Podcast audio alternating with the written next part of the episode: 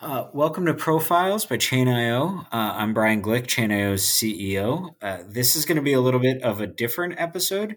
Uh, we have our first time return guest, Eric Johnson, on the line. How are you, Eric?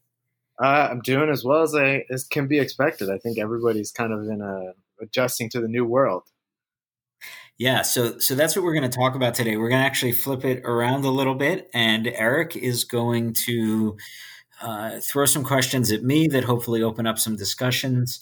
Uh, we're going to talk a little bit less about the prognostications about the virus or the economy itself, because I think there's a lot of other experts who are way more qualified than the two of us on those two topics, uh, and really lean more back into what logistics leaders and logistics IT and tech leaders can do uh, in the event that this does turn into a prolonged economic downturn uh, and how to manage through that and still look at opportunities uh, to move forward uh, and not end up in a completely defensive situation. Uh, so, Eric, does that sound good to you? Absolutely. It's actually an issue that I've been thinking about a lot in recent days. Kind of like, how does this impact uh, potential companies that are either in progress or you know about to embark on some major technology initiative and the, and the providers that are both you know involved in those initiatives or thinking about themselves like what areas of their business were they going to invest in prior to this happening and what what can be learned from and lessons from the past. So definitely a good topic.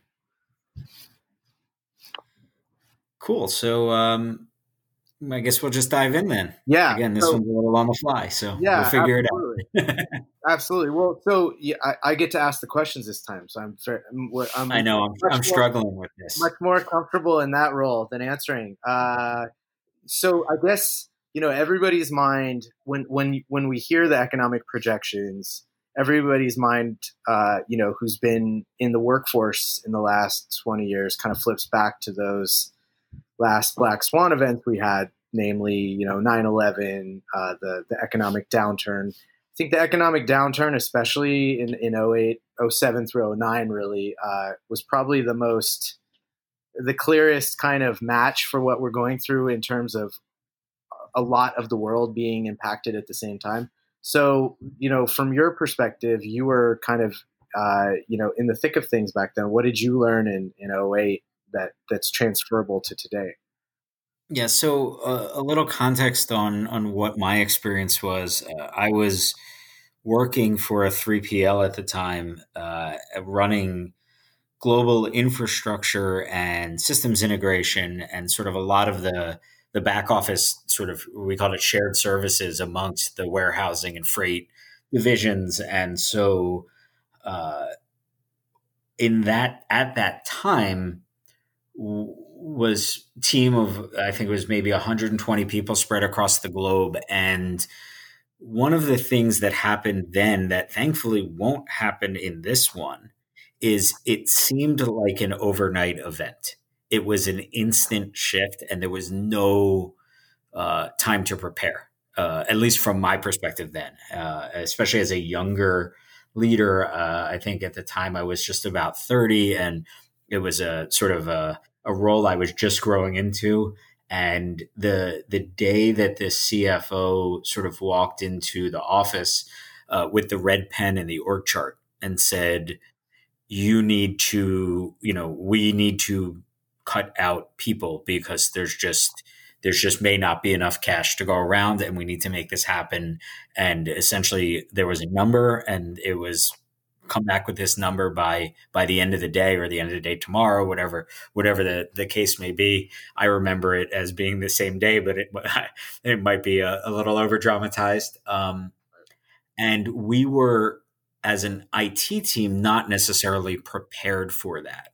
Uh, and because we weren't prepared we went into sort of a denial mode initially of oh he can't do that and and uh, you know, we didn't understand the larger business context, and um, we ended up really just having to cut heads because we didn't have an alternative plan or any other path to give them.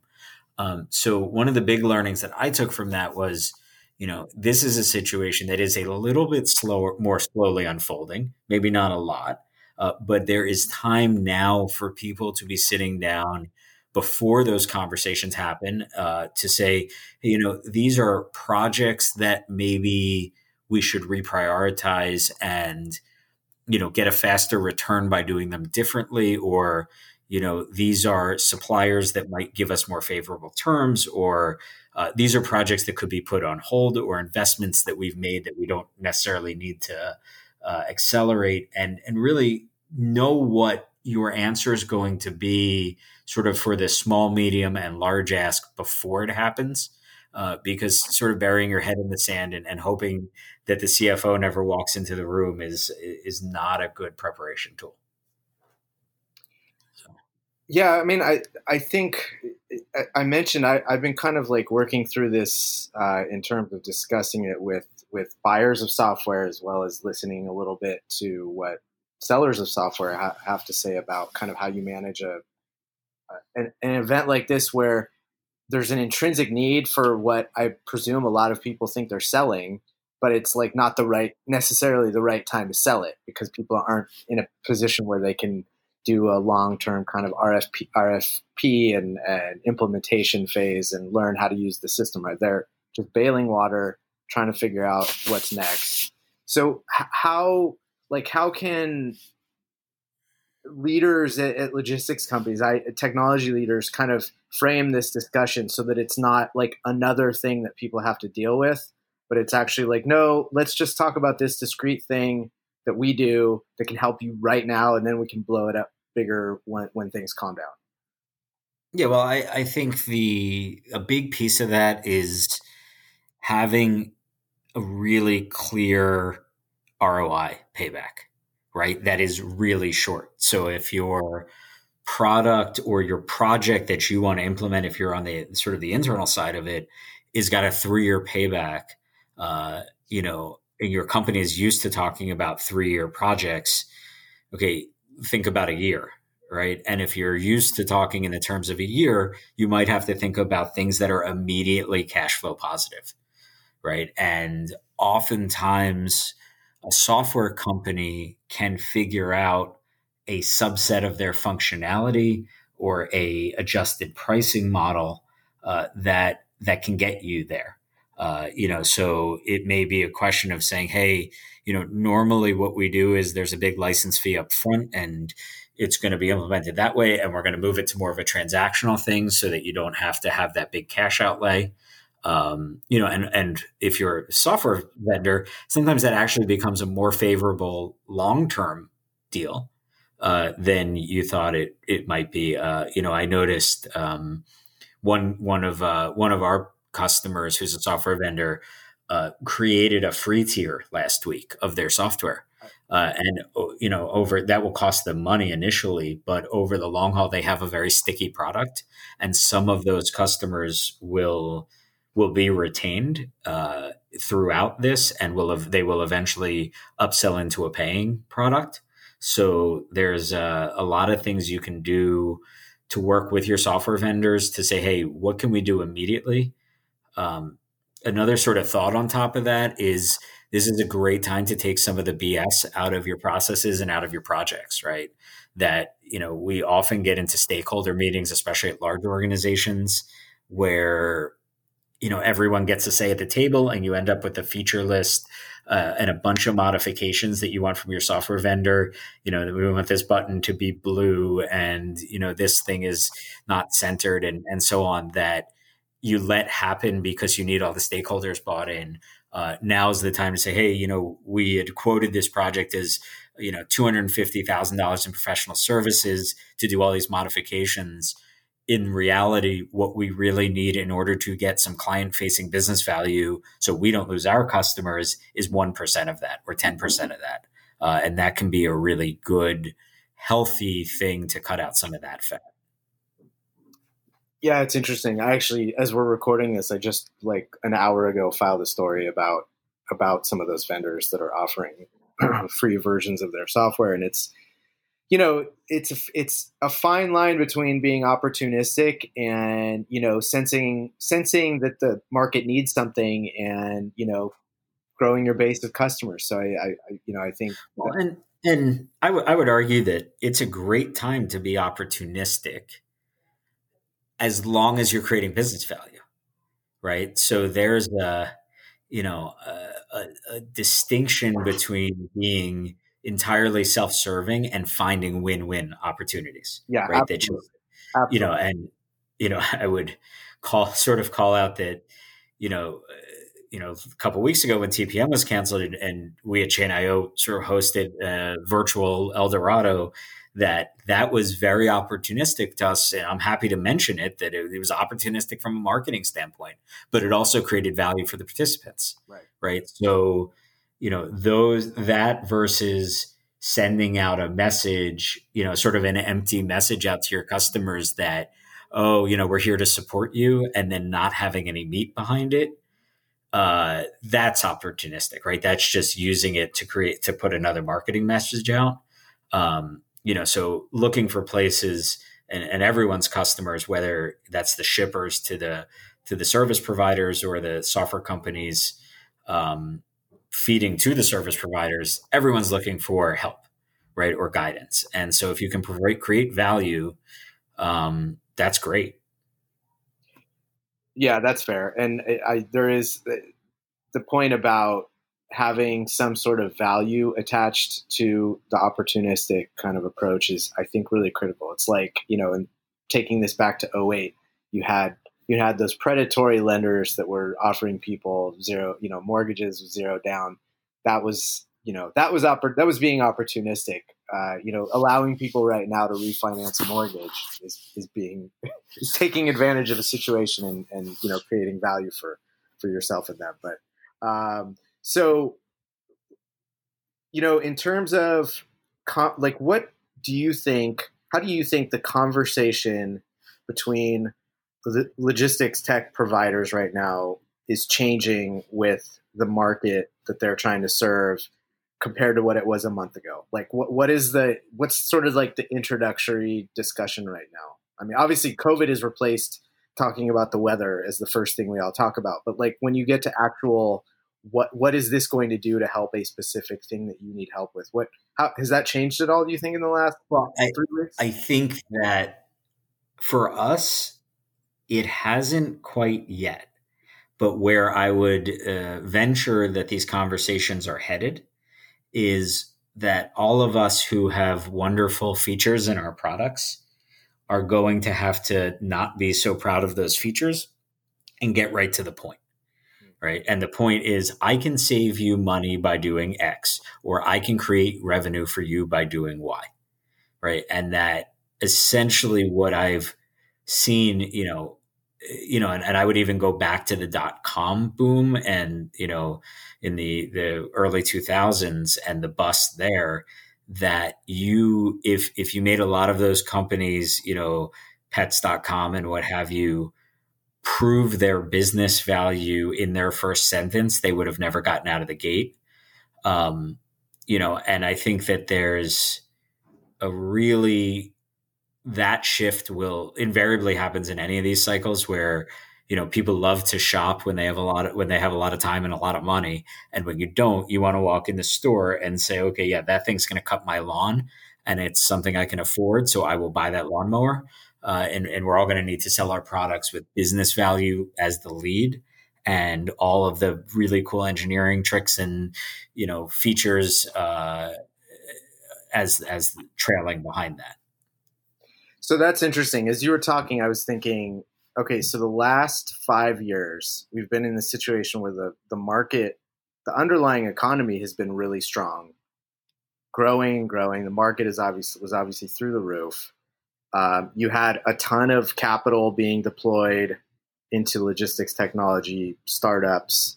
Um, you had a, a pretty frothy market, even in the private equity world, around logistics companies. So essentially, you had a lot of companies being supported in one way or another without any, you know, obviously some of them were failing and not being funded, but they, they were getting an opportunity to, to be funded initially.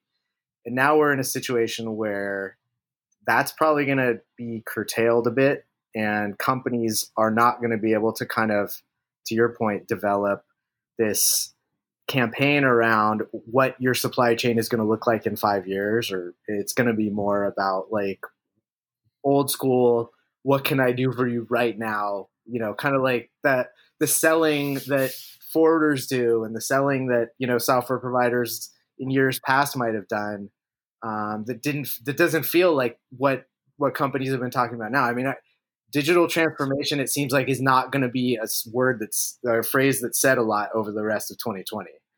So I think I I, I don't want to be unfair to most of the software startups that are out there because uh, you know probably you and I probably spend the most time with them, maybe outside of the VCs, but maybe even including them, yeah. you know, across the industry because we do so much connectivity and and obviously it's your job. Um, but uh, I don't think there are a lot of software companies out there that I've encountered that have no business model uh, or have no value proposition. Uh, you know, I remember seeing those companies in my life in other industries, and you know, you're like, you know, what the hell is this thing, and and why would anybody ever pay for it? Right. Um, I don't see a lot of companies doing that in our space. I do see, uh, you know, a handful where there's probably a little oversaturation in certain certain segments. There's too many companies, and you know, the ones that are not already at market might have trouble getting some traction. Uh, but I think maybe what's more relevant is that those companies are, like you said, they're not going to be able to just go to an innovation team and say, buy this and play with it, and we'll figure out if you like it. And then we'll tune our product so that you, by the end of the POC, you like it. They're going to have to come in and say, you know, I, this thing works already today and it, it, it will deliver this value and and I may even be asked to put some uh, you know some cash behind that or some you know take a gain share or something like that. Right. So and relevant to you it needs to be integratable like in in an extremely short time frame. This can't be something yeah it needs to, it needs to just be yeah it can't be yeah and and a big piece of that also is i don't think you know so the if you have a product that says hey we need this organization to globally change the way they function to use this product. You know, it's this massive five year innovation. You know, I do, I think those are going to be tough. And if you can find a subset of the product features that could be deployed at a office or regional level or self adopted or you know, uh, like I'm thinking if I had a massive, and I'm just making this up, but I had this massive route optimization and allocation engine that was going to be fully integrated into the organization and do all of this work and do all these analytics. And I could go in and say, hey, here's a tool that you can give to all of your planners or all of your, your station managers that is 30% of that functionality and it's going to get them an immediate benefit and you can upload all of your data from a spreadsheet and you don't even need to call Chain.io um, you know, that's the sale I'd be trying to make right now.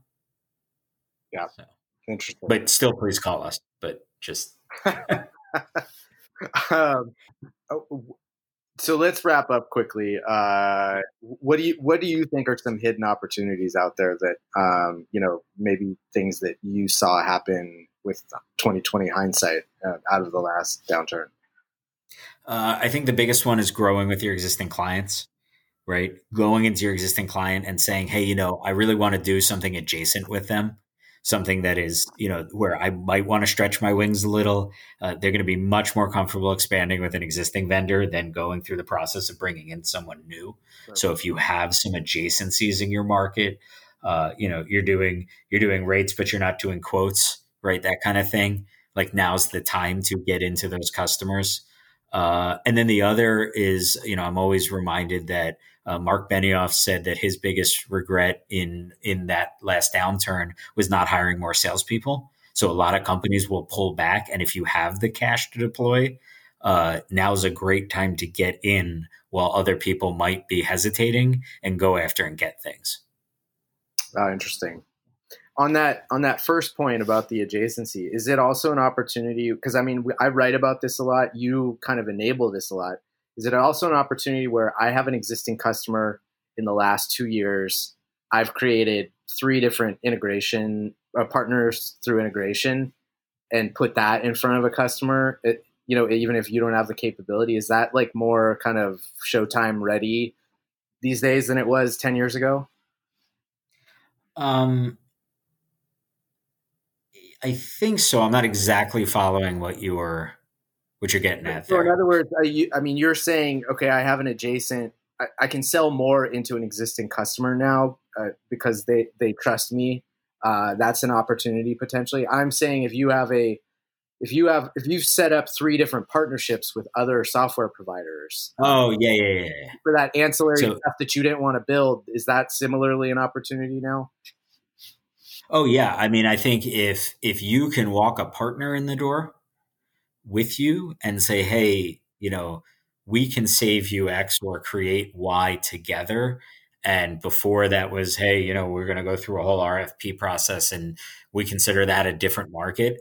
Now they may you know a customer may be much more willing to say hey you know i can't sign a new contract with that partner but if you are willing to include their functionality in your contract i can expand it a little or i can you know do something in that space if it's going to save us money. And so yeah walking partners in the door is is definitely a piece of that. Cool. So. yeah well hopefully this was uh, helpful. I i uh, Yeah. always learned a lot. Awesome. Yeah happy you know happy to have you on and uh hopefully we won't do another one of these real soon.